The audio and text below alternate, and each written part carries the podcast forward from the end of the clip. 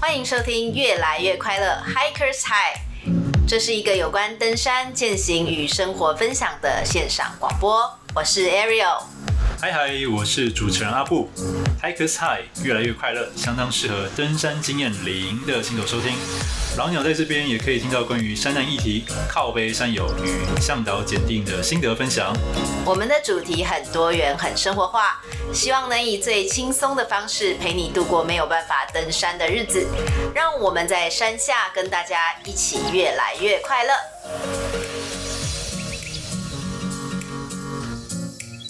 好，OK，那我们开始准备录第二卡。对啊，因为像我们第一个部分已经听了刚刚高老师说当时发生山难事件的一个经过，还有一个跟美国队长他们之前等于说在山上的一点邂逅吗？可以这样讲吗？但是，总之，那个已经是一个过去的故事嘛。那其实已经过了二十几年。然后我想说，其实我想大部分的人也都很好奇。再加上现在台湾登山的人越来越多，所以越来越多人去搜寻这样子有关登高山、极限登峰的这一类的新闻。那我们想要知道一下，老师当时啊，在年轻的时候是怎么样去接触这样子极限登峰的一个环境，跟当时是发生什么事情啊？为什么会有这样的机遇呢？我这个其实我是瑞芳人，哦，瑞芳很近啊，就有一个山叫基隆山，嗯，对啊，还有剑龙岭啊，好多哦。哎，以前我我不知道剑龙岭在哪里，现在还不知道。OK，但是以前我只知道基隆山，基隆山，然后基隆山那边有一个雷霆岩，啊，不是雷霆岩，那个金刚岩吧，什么岩我都忘了。然后就是我们小时候没地方去，就到海边呐、啊。然后老师带我们爬基隆山呐、啊，小学这样爬。我高中是练瑞芳高工，嗯、是练那个土木科的，工程，所以要练习测量，也常常会跑去基隆山，哎，测山有多高，什么什么。所以一天到晚就是基隆山。呃，高中毕业以后就没练大学嘛，因为那时候也考不上嘛，就到台北工作。是。到台北工作上班的时候，那些同事哎，听说我乡下来，就很兴奋，说带我爬山。基隆算乡下哦，算蛮乡下。基隆山呢，瑞芳哦？对了对了，瑞芳有点乡下。我们小时候，爸爸妈妈都会说我要乖一点，乖一点的话就带我到基隆，我是大城市去看大船小便。哦小便，大船会排排水，尿尿嘛。OK，哦，所以那时候对基隆哇是大城市，是。没想到到了台北哇，他们就带我要去爬山，爬台北市的最高峰。七星山？七星山，对，七星山我问多高，他们说一千一百二十公尺。嗯哼，我那时候知道呃基隆山大概是五百八左右啦，嗯，有问过人家说五百多五百八吧。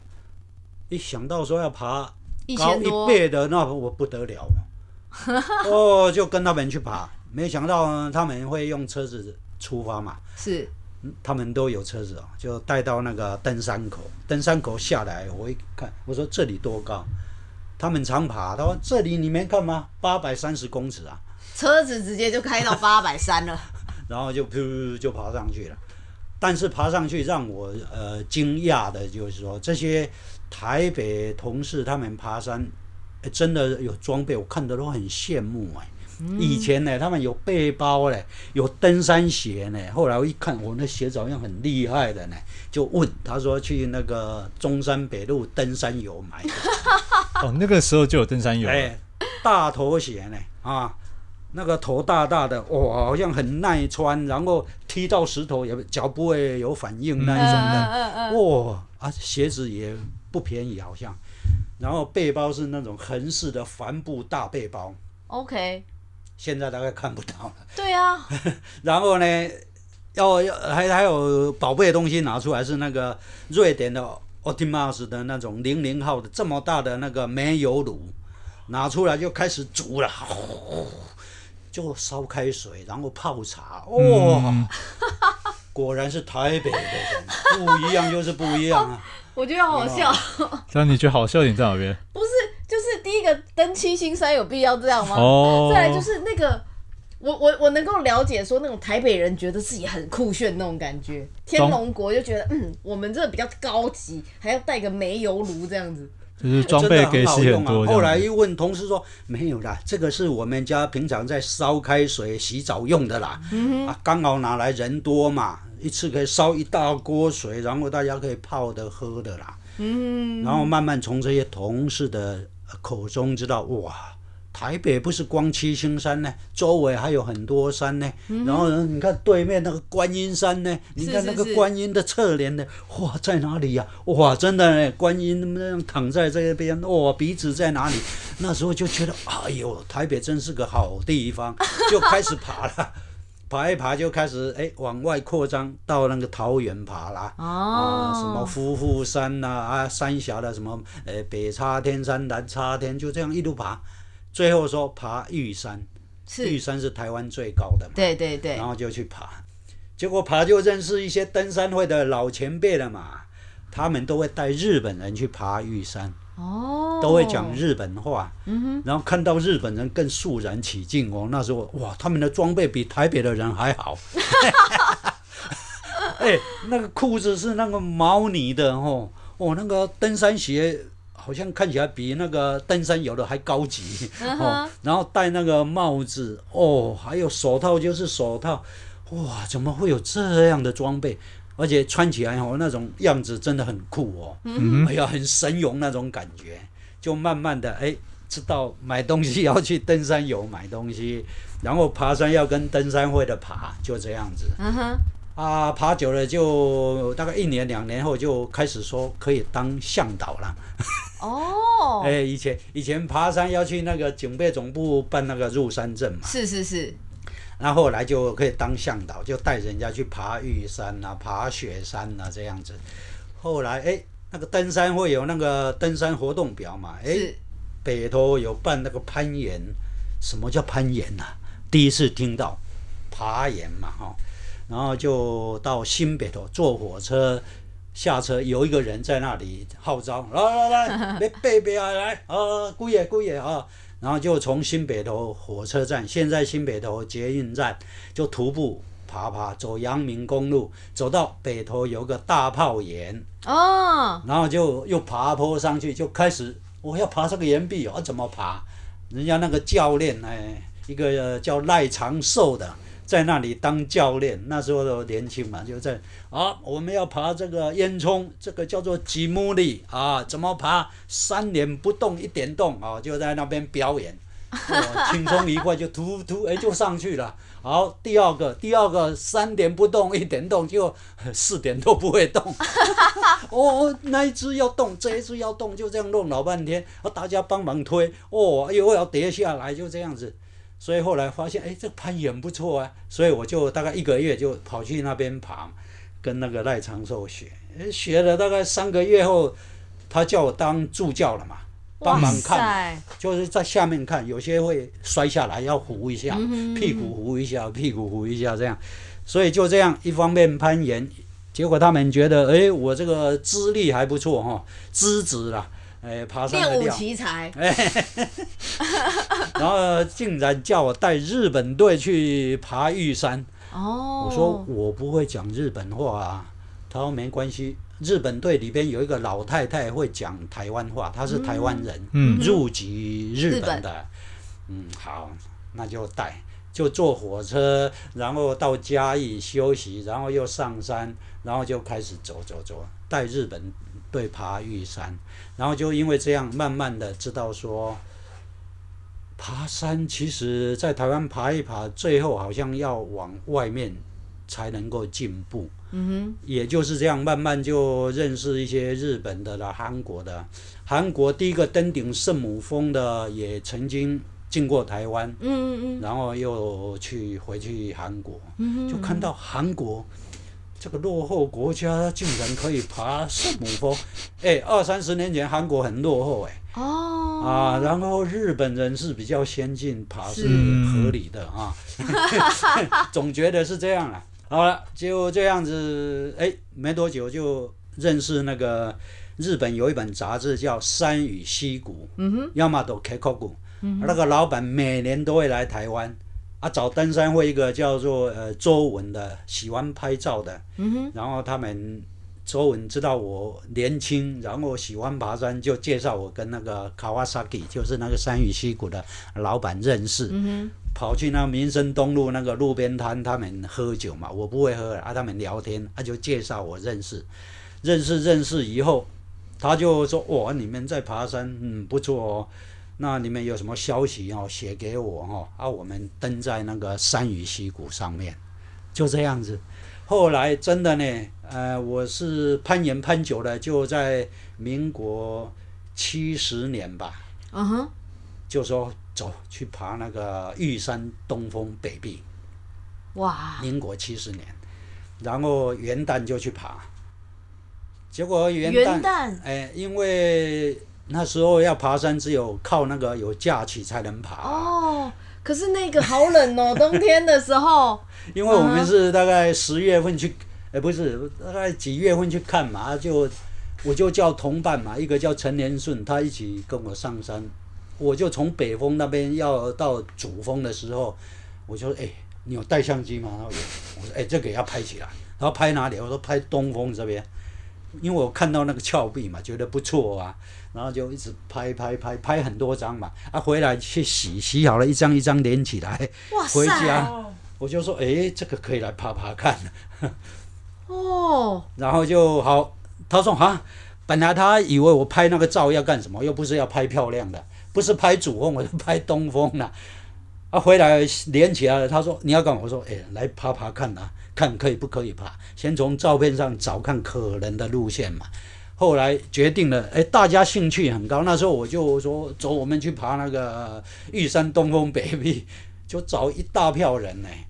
好了，那时候有《民生报》，有《中国时报》，《中国时报》有个就派一个记者说随队采访。哇塞，他还派记者哦，那当时是个大事情哎。大事哦，然后那个记者我还记得名字，是个韩侨，韩国的华侨，啊，叫曹基仁，哎，来了。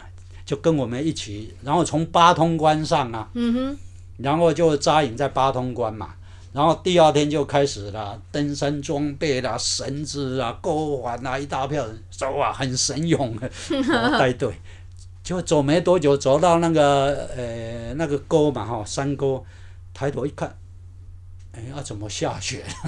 对呀、啊，玉山主峰白茫茫的。你看，跟我想的一样，冬天就是很冷，会下雪呀、啊。然后玉山东峰一看，哇，都白茫茫的。后来你看我，我看你的，我我是队长呢，我爬，然后大家就啊爬爬。可以说要回头。然后啊，大家就摸着鼻子，然后爬爬爬，爬爬爬，结果到了山壁下面嘛。然后一摸，哇，冰冰的，在台北爬都很神勇呢，到那边手都有点僵硬，麻麻的。后来就谁先爬，谁先爬，我就找。后来找谁先爬？找一个叫林克孝，嗯哼，就那个呃台新银行总经理。哦，嘿嘿嘿，他后面我记得他还有继续爬山，然后他是不是爬山有遇到山难？是他吗？就是他。哦，就是他。OK。因为他那时候年轻嘛，个子高嘛，就找他来先爬，结果他爬爬一爬不行了，几十公尺手僵硬受不了又下来，嗯、换人爬。后来一看这样不行，我说走走走，到那个山坡森林里面找那个枯死的那个木头啊，大概有个大概五六公尺有。我说抬抬抬这个 抬，给它放在那个墙那个岩壁下面借力一下当楼梯，这样先。撑过一个点再看嘛，所以就这样爬爬爬，但是最后大概爬到三十公尺左右吧，真的受不了了，太滑了，哎，然后又冰冷，对，然后那个要吊那个装备吊老半天也不好吊，吊不上去，后来就算了，就下来，嗯哼，然后就撤退嘛，撤退天黑了啊，又要回八通关睡觉啊，帐篷扎营在那边呢、啊，一边走一边走。中国时报的记者走在我后面，就说：“哎、欸，队长啊，这个摸黑走路危险不危险呢？”我说：“不会啊，队长，我告诉你，我怎样？我是独生子呢。我说不会啦，你在怕什么？就这样这样这样回回回到八通关，然后那一次元旦就失败了嘛。嗯，失败了，大家回来就检讨嘛，说第一个体力不行嘛，第二个好像装备不行嘛。对。哦，那大家再努力吧。所以每个月又集训啊，就跑到那个呃基隆山，基隆山海边那一块大峭壁嘛，嗯、然后去那里练习爬嘛，一个月去一趟，一个月去一趟。后来哎不错啊。呃，有个队员，他那时候跟那个香吉士上班嘛，在香吉士上班，然后说要买装备，要有经费，他去拉赞助，结果不错。那个老板说：“哎，你们要爬玉山，如果能爬上去哦，赞助你们十万块。”嗯，民国七十年呢，很多哎。我 你哦，好好，一定要爬上去，但是，呃，先给你们的五万块，你们买装备啊，买什么的哈啊。登顶成功了，才给你们总共十万块。哦，我们就很认真呐、啊，想说这个一定要想办法爬上去。所以到了那一年的呃十月十号嘛，国庆日那个又假期又来了嘛。是是是，假期来了，大家又重新出发。那时候是怎么上山？是坐那个柴车哎。郡大林道什么林道那个柴车，坐在柴车上面，那个木材这么粗，哦，坐啊，然后到了那个八通关嘛，然后就开始又爬，那一次爬了两天，然后就顺利登顶嘞。哇，成功，训练有成，哦，就下山，下山第一件事就说要赶快啊去领剩下来的五万块尾款。哦，大家就狠下心呢，就从从台北四个人。包一台计程车开到台中去呢，uh huh. 去那个那个呃香吉士领了五万块，哎，哇，好精彩哦！然后呢，后来又是怎么样会突破了这个东风之后，又怎么样会去接触到更高的山呢？就是我们那一次取得觉得重大成就嘛，然后就把这个写一写，不是寄给那个山与溪谷嘛，uh huh. 他就大概有登出来嘛，是。第二年，我们又去爬那个，我觉得哦，趁胜追击，就去爬什么？爬大坝尖山的峭壁，哇！直接从坝底开始爬，然后就爬上去啊，爬两天再爬上去，哇塞！直接从那墙壁上爬上去嘛。然后那时候谁跟我去？阿刁的，哦，什么？诶，牛奶呐，哦，什么？一大票人嘛，就带队就去。那时候要爬，装备多，然后器材多，没办法扛上山，就叫九九山庄的庄主嘛。嗯嗯。然后约他下到那个马达拉西登山口，他就拿一根扁担来嘛，然后帮我们东西挑挑挑挑到那个九九山庄嘛。嗯哼。然后第二天又帮我们弄到那个登山口那边。是是是。我们就开始爬，结果一边爬一边那个石头咚咚咚掉下来。然后下面确保的人带钢盔啊，锵锵哦，就这样爬哎，而爬到一半哇，快天黑了才爬不到一半呢，差不多一半。嗯、后来说我要下去也更难，然后上去又不能爬，那晚上只能在这里睡觉。那睡觉的那个找一个有点像那个台阶一样，窄窄的。然后我们好像三四个人嘛，就自己钉啊，自己钉自己。钉那个岩钉钉在岩壁上，多钉几根绳子绑一绑，就把自己安全吊带自己又绑住，就坐在那个那个峭壁，因为下面就是垂直峭壁嘛，大概离地面大概有七八十公尺哦，是很高嘛啊，反正也看不到下面无所谓，然后就这样，每个人就在那里，晚上又雨衣就稍微盖一下了。天哪！就坐在就是窄窄的岩壁上，半梦半梦半醒这样子。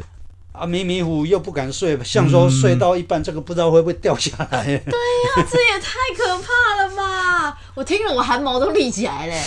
然后到了蒙呃天蒙蒙亮的时候哦，哎，九九山庄那边已经三零五零高地有那个灯光了，有人要来爬大坝尖山了。啊，我们四个被吵醒，因为那个。早上很安静嘛，稍有一点声音就会传到我们上面，哦、那我们就醒了。诶，有人要来爬，哇，我们就跟他开个玩笑，我们就用那个头灯吧，那时候有手电筒还头灯我忘了，就这样给它照一照，然后我们就出声，呃，叫出去，结果发现那边人，哎呀，灯在照了呢。他们照的时候，我们也就回照他们一下，结果可以听到，呃，有人，有人 在半空中了。然后呢，他们慢慢慢慢，等天亮，他们走过去了嘛，我们又开始爬，爬到第二天天黑了呢，才登顶呢。哇塞！登顶要大家拍个照啊，都拍不起来了。以前没有手机嘛，以前就是那底片、嗯哦。对对对。拍起来洗都是黑黑的，不知道什么东西。天黑了。结果我又把这个登顶大坝尖山的，哎，又又寄给那个山雨溪谷，然后又登出来。结果那个老板第二年来嘛，说，哎，大坝尖山他想去看啊，然后就叫我带嘛，然后我就带带带带他去新竹啦。他说要去泡温泉，那边有个泰安温泉什么的，嗯嗯嗯，是以前关。张学良的嘛？哦，对对对对对，都在里边。他说去享受一下，就到那个温泉去泡一泡，然后大坝。后来他说你们这样爬山也对，他说哎，那你们来来来日本爬嘛。后来就安排了，就安排说日本的大阪的那个三月会的人哦，接应接待我们去那边攀岩。哦，所以我们就好了。民国七十一年啊，是什么？大概七十一啊，七十二年就跑去日本大阪，然后日本的人带我们攀岩，哦，他那个岩壁比我们的还高哎！哇，真的哦！然后他们在前面爬，我们想，哇，怎么那么难爬？嚯、哦，比在台湾难爬多了。但是他们爬得很好，那个时候才知道说，哇，一山比一山高。哎，本来以为我们已经很厉害了，后来哎，慢慢又过一年，说到韩国去爬冰壁。我们就带队啊去韩国那个雪岳山，是，哎，然后去了冰壁在哪里都不知道，结果问人家说死亡谷都知道，那那个 死很多人的死亡谷。啊，听这个名字很不吉利，但是还是去了，是，结果那整个河谷都结冰了嘛，哇，我们一走就滑，砰就摔一下，砰，哇，赶快穿冰爪，哦，就比较好一点，然后到了瀑布下面，冰瀑，哦，一层又一层。哦，一看我们在台湾没有那一种冰铺嘛，对，以前在合湾山说要练冰铺，敲两下整块冰就掉下来了。去到那边一看，哇，大显身手，大家就爬了。哎，真的很好爬，然后就那个冰壶就一直敲，就爬上去了。啊，爬上去是很好爬，因为它还是稍微有一点弧度嘛。嗯，就爬爬爬，大概十几公尺高上去。啊，要下来啊？怎么下？下不去了，赶快啊！从旁边那个树丛里边、树林里边溜下来，然后就在那边练。所以后来哎，去日本攀岩，去这个呃韩国爬冰壁这样子，然后认识好多他们在国外爬山的。接着没多久，哎，日本那个就人类第一个登顶圣母峰的一个叫田部井纯子女孩子。嗯一九七五年第一个登顶圣母峰的女生嘛，嗯，她说来台湾要爬玉山，然后叫我带队啊，我就带，结果到了那个水里嘛，去拜访那个国家公园嘛，是。哇，世界第一的来了。哦，然后喝酒啦，聊天啦，结果说台风啊怎样啦，啊玉山不能爬，嗯哼。然后我跟那个他被进口叫做田部井纯子嘛，哎，聊天，他是英文老师啦，所以会讲英文。嗯哼。然后呢，他告诉我，他为了爬圣母峰，从大学时代就开始立下志愿要爬圣母峰。哇塞！然后每个礼拜天，他说他就背个背包，然后去践行。然后后来我一看，他个子不高了，大概一百五十几而已哈。啊，走路我就看，哎，他脖子后面都凸出来，哎，我说你是不是背背包背到这样凸出来？他说有可能，他每个礼拜都这样背背包在自我训练。他说背包一背上去，从早上出门到晚上回家才把背包拿下来，就这样让自己一直在这个载重的状态状况里边啊，习惯性。后来一九七五年他登顶圣母峰嘛。登顶的时候，我他还告诉我说，那时候是用无线电报下面说他登顶了，结果那张照片被美国的那个摩托罗拉公司看到，哎，人类第一个登顶圣母峰的女生用我们摩托罗拉对讲机，太光荣了，哇！马上邀请他去美国 代言去摩托罗拉公司，OK，还送他摩托罗拉的那个对讲机。然后哎，跟他被进口这样认识以后，我说那时候已经是一九八几年了嘛。我说我们也想去海外爬山，我我们想组一个队去南美洲爬阿根廷的山。嗯，他说他爬过了。嗯哼，哇，太棒了！那你把资料给我们。他说 OK，他回日本就寄他爬阿空加瓜山的整个资料给我们。哇！然后第二年又来，因为上一次没爬成功，那个台风又来，他来了还带那个 EPI 嘎式罐给我们。一九八几年，我们第一次看到，说这什么？他说这个是在高海拔用的那个瓦斯罐，他从日本这样带给我们。哦。说让我们去爬阿空加瓜山，哇！所以那个时候其实台湾这样的资源什么都很少，很少了，都要靠外面去找啊，啊。去研究，哎，所以就这样子慢慢的就是哎知道要爬外国的山，所以一九八七年我们就准备去爬阿空加瓜山，嗯嗯嗯，然后一直延到因为签证的关系是。哦，弄个签证签了有快一年，最后也没签出来，外交部叫我们说签到。乌拉圭，第二天去乌拉圭签在，他说先签乌拉圭再去阿根廷比较快。哦，因为阿根廷不给我们签证。我们好，那就证件收一收去签乌拉圭，结果乌拉圭第二天说是跟台湾断交。哇，那怎么办？又跑问外交部怎么办？外交部说啊，那去你们那你们从巴拉圭去好了。巴拉圭跟我们有邦交，嗯、还有驻大使在那边呢、啊，所以就去签，哎，不错，没有断交，又签到巴拉圭签证。所以我们那一次爬阿空加瓜山是从台湾、日本先飞日本，再飞美国，再飞巴拉圭。啊，还没有飞巴拉圭飞机，只能先飞巴西，巴西再飞到巴拉圭亚松，哎，亚松森是吧？然后在那里停留，再请巴拉圭的大使。去巴拉圭的阿根廷大使那边签阿根廷的签证，哇塞！但是他们大使馆的人出面，一下子就签回来了。嗯嗯。还是很厉害，就这样去阿根廷爬山啊，然后爬阿空加瓜山。那时候《民生报》派随队记者啊，哇，然后报道啊，就这样子。哇，对以前来讲，爬这些山真的是很大的事情。很大哦，那时候光每天联络阿根廷，我们那时候没有邦交，但是有驻阿根廷的代表，每每去联络，他说哇，不然再想想办法了。还有热心人士叫我们说办移民呐、啊。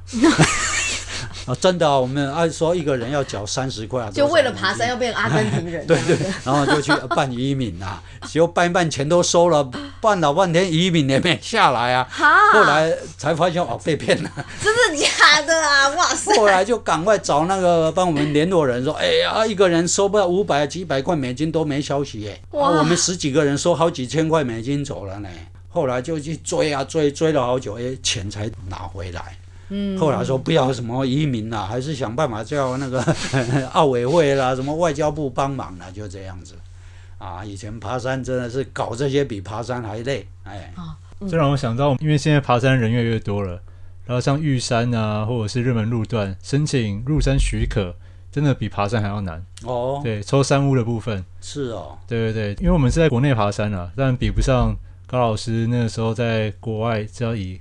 呃，得到国家许可才可以去爬山。嗯、对，那现在像玉山啊，还有像嘉明湖啊这种比较热门的路线，就是要抢山屋是非常非常难抢。嗯、对，以前我们爬山是没有比较少住山屋，比如说去玉山，我们自己帐篷背上去，就在玉山山顶就扎营睡觉了，然后第二天就爬。嗯哼。特别是冬天的时候下雪，我们就喜欢到山顶，然后或者山顶找个雪坡就扎营嘛。真的假的啊？对呀、啊，然后第二天要爬就直接看要往哪里爬，就自己就开路就去爬了，就这样东爬西爬这样子啊。啊，直接就从山顶直接就往山下冲啊，就这样啊。哎，那我想请问，像以前因为通讯绝对没有现在这么方便，那这样子的话，高老师像你们一上山就那么多天都不跟山下做联络，然后也找不到你们人，啊、找不到啊。哇，那以前的话怎么样去怎么跟家人说明说这样的事情？那如果说他怎么知道你安不安全呢？以前我们爬山大概都是约大家熟悉的朋友嘛，是啊，因为从呃比如说一天两天的山啊，三天的山，五天的山，然后就知道说哦要去爬哪个山，基本上都知道了。那如果五天还没有回来，啊、就会报，报案的啦，就好了。哎，所以在爬山的过程，我们以前都有所谓的留守人员制度。嗯啊哈，现在我不知道有没有。我们比如说去爬山。好，那你不去爬，对不对？对。好，我把计划给你，我们要去爬什么山，然后第五天约定的时间没回来，第六天看看不行去报案，就这样啊。哦，所以其实是因为现在其实也有这个留守人制度，哦、只不过我觉得现在搞不好没有以前做的这么严谨哎。嗯。因为以前你知道吗？没有手机，没有这些通讯资料，所以说大家反而会很谨慎，就是你知道登山计划会写得很完整。哦然后地图啊，什么都每个人都了解了之后，整队才会一起上去，嗯、不会像现在可能只有领队知道发生什么事，后面都是傻傻跟着他的屁股而已。嗯、所以说才会有很多人迷路了，哎，就什么都哎，我也不知道地图，也不知道路线，什么都不知道。他没有做好不会这样独攀的准备，这样子。对对对对对。哎，那想请问一下高老师，在爬山的过程遇到家人的反对吗？家人不会反对啦，因为我们每个家人、每个朋友、每个家庭之间都是爬山的嘛，所以也会有一些所谓的亲子活动的时候嘛。啊，比如我们攀岩哦，一一票人去攀岩啊，有些小孩什么就跟着去玩哦，然后或者去所谓的郊游，然后去野餐啊，大家都熟嘛。像我们要去远征去那个阿空加瓜山的时候，嗯嗯，不是要打包什么吗？哇，家家户户全部出动，然后集中在一个人的家里，开始帮忙打包，有糖果，有饼干，哇，很欢乐呢。因为这些队伍要去爬山呢，哦，哦，然后以前我们要去爬山的时候，呃，我记得那个队员有的是宜兰，有个叫陈秋霞的，然后他们呢包个车呢，从宜兰到松山，以前是从松山出发的嘛。游览车到松山还送花圈，然后这个送行，然后很欢乐这样子。哎，爬山是很光荣的事情呢，能出国哎，以前哇，以前那个年代出国不能出国哎。哦，也对呀、啊，哎、民国七十年出国都没有那么容易，不行哎。那我们是用体育人员出国去申请的啊。嗯，哎，所以能出国是很光荣的事啊 啊，就像以前当兵，家家户户都要到火车站去欢送这样那种感觉。然后我们从阿公家山爬山回来，到松山机场，哇，家人都到机场去迎接呢，嗯，啊，非常的隆重慎重，然后欢乐这样子。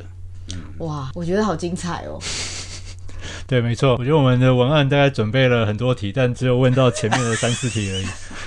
真的好好听哦。好啊，那这一卡最后一个，其实有一个问题，我想问一下，不过跟我们这一集的调性不太一样。高老师在一九九六年遇到山难之后下山啊，归国后遭遇到，因为国外他们有写小说嘛，然后还有拍电影，他们都是以他们自己的视角在阐述这个事情。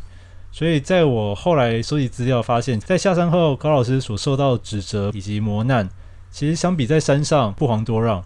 那请问，当时您是用什么样的心态去跨过这些？因为您现在还是持续的愿意呃去讲这一段，我认为是痛苦的回忆了。那您还是愿意的继续讲，我觉得这点呃呼应到前面上一集我问的第一个问题，我就觉得，如果是对我来说，这种痛苦的经历，我可能不会想一而再、再而三的对其他人一直讲。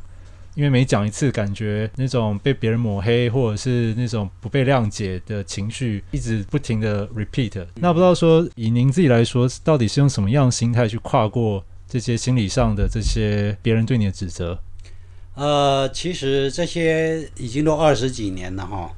刚开始也不知道这件事情了，因为我刚回台湾，然后没多久就送到美国阿拉斯加去治疗嘛。然后阿拉斯加待了一段时间，回台湾还是住在医院里边嘛。等出院以后，当年赞助我们、帮助我们的一些华侨，很高兴跟我联络说：“哦，你们爬圣母峰，哦，那个外国书都有提到呢。”我一听说，哦，很高兴，哎，我们这件事哈，然后他就拿那个书给我看，啊，英文的，他说没有中文，全部都是英文的，嗯、然后翻翻，有翻到台湾一看。英文是我不是懂得很多，但是感觉那个字眼好像不是太好的字眼呢，不是很正面。哎，说台湾的又是怎样？台湾队怎样怎样？后来我一看不行了，我就请人家懂英文的，把有关台湾的都帮我列出来。嗯，然后到底说些什么？后来一看，哈，他就说哦，台湾队基本上就台湾队这个所谓的呃装备不行啦，哦啊。经验也不足啦，技术不行啦，啊，台湾队不讲信用啦，嗯、哦，就是说，诶、欸，本来约好说哪一天不去登顶嘛，怎么又跑去登顶了哦？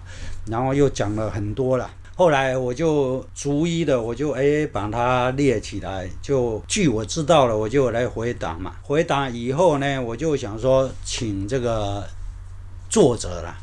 直接就请这个作者说能修改嘛？那时候是有一个美国队 Scarfish 队的一个经理，他住在西雅图，他有联络，他后来有访问我，然后登在那个美国的网站上，啊，就是说当时发生什么事情，情况怎样，他很热心，他说，哎，那个那个叫 John Krakauer 嘛，这个人到今天我还没有见过他一眼，也不知道他长成什么样子。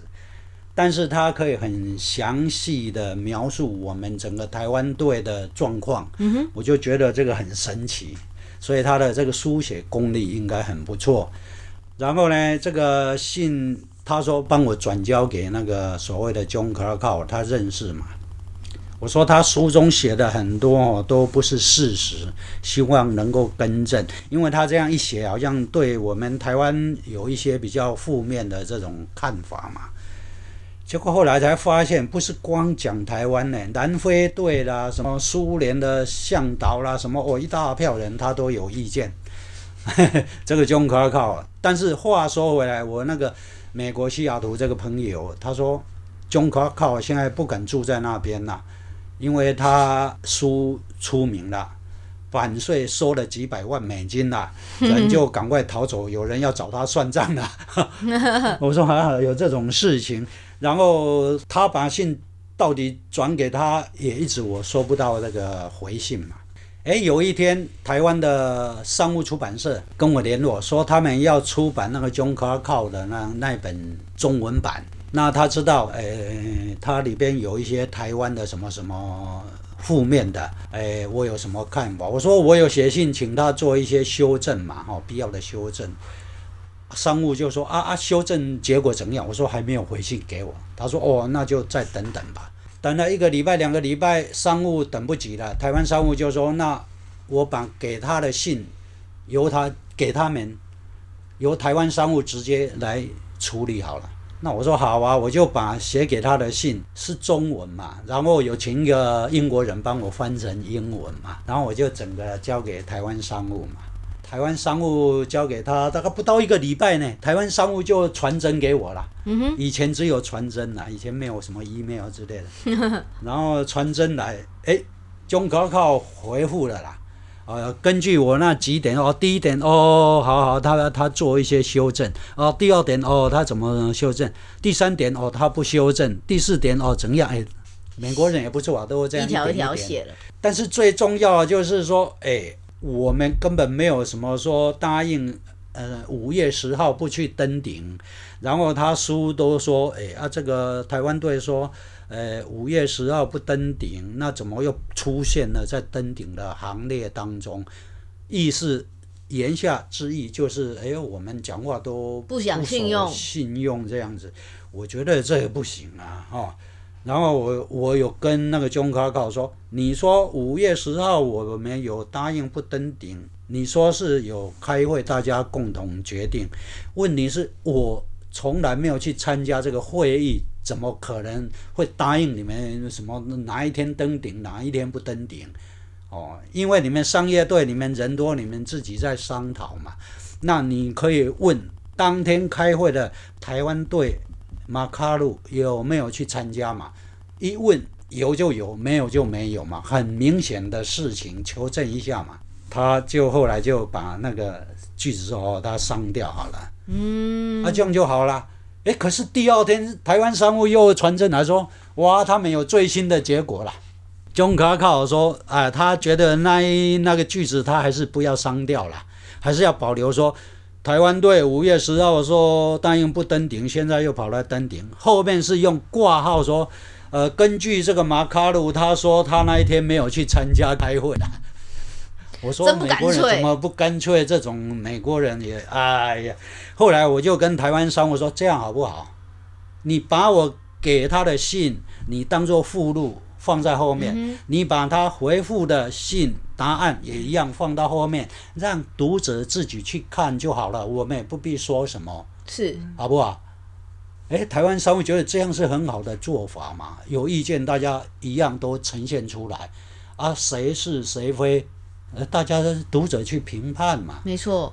结果他们就这样跟那个呃钟卡考联系嘛，钟卡考说他不要这样做。一听我说啊，这种美国人算了啦，再讲下去没有用，所以就好让他去流传。结果还好啦，很多人，包括呃雪巴人，也对他，因为他也说到雪巴人怎样嘛，雪巴对中卡考也是有意见。那个苏联的那一个向导最冤枉了，他后来也出了一本书嘛，叫《Climbing》，他也写了很多嘛，哈。后来那一阵子就是那种所谓的比战。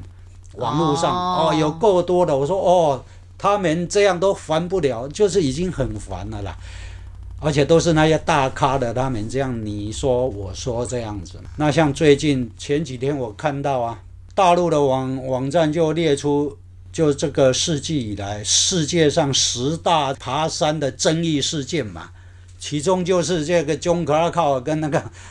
苏联的向导嘛，两个人争来争去，说你对你不对，你对你错这样子啊。所以我说，哎，这种争议人物其实他不是光针对我们一个人啦，因为他是美国人，针对很多人，他都有他的呃美国优先那种感觉啦。所以这种事，你说我们讲再再多没有用。对今天如果我是美国人，那又不一样喽。啊、呃，你看他敢不敢这么说？哦，对啦，因为我觉得他们的英雄主义就是造成他们有这样子的想法啦。所以这件事当然也造成刚开始很多困扰了，因为其实我们东方的所有的媒体什么也都是根据这种西方媒体在转述嘛。是，嗯，包括你们得到的讯息也都是从这些美国人的这种角度来的。没错。你包括大陆也是一样啊，大陆也是根据美国翻译的东西，然后来评判事情嘛。但是今天如果反过来讲，今天像大陆，如果说是大陆的事情，美国人这样，哎，大陆现在就会给他反扑回去。没错，没错。哦，所以啊，台湾的就是完全跟在这些西方的世界说怎么讲嘛，然后就哎，根据这个假设来，会变成有这样的事情，所以。呃，这件事到现在也已经很多，几乎也都淡忘掉了，不会去再说。爱怎么讲，美国人就是这一副样子嘛。真的，对，其实我们自己是觉得，而且再来加上我们自己台湾人，然后也听了老师在各个媒体上，其实都有再一次的，等于算是也不算是澄清，应该是说把当时的情境。就是还原回来，其实我们听了，我们大概也能够了解当时的状况是怎么样啊。嗯哼，嗯，好啊，那呃这一集的内容量对非常丰富，我觉得我们差不多要告一段落了。好，那这个部分我们第二个部分就到这边，我们再一次谢谢老师。等一下我们就跟老师再讨论一下现在他的最新计划。未来，未来，没错，现在跟未来。OK，好，好谢谢，谢谢各位，拜拜，拜拜。拜拜。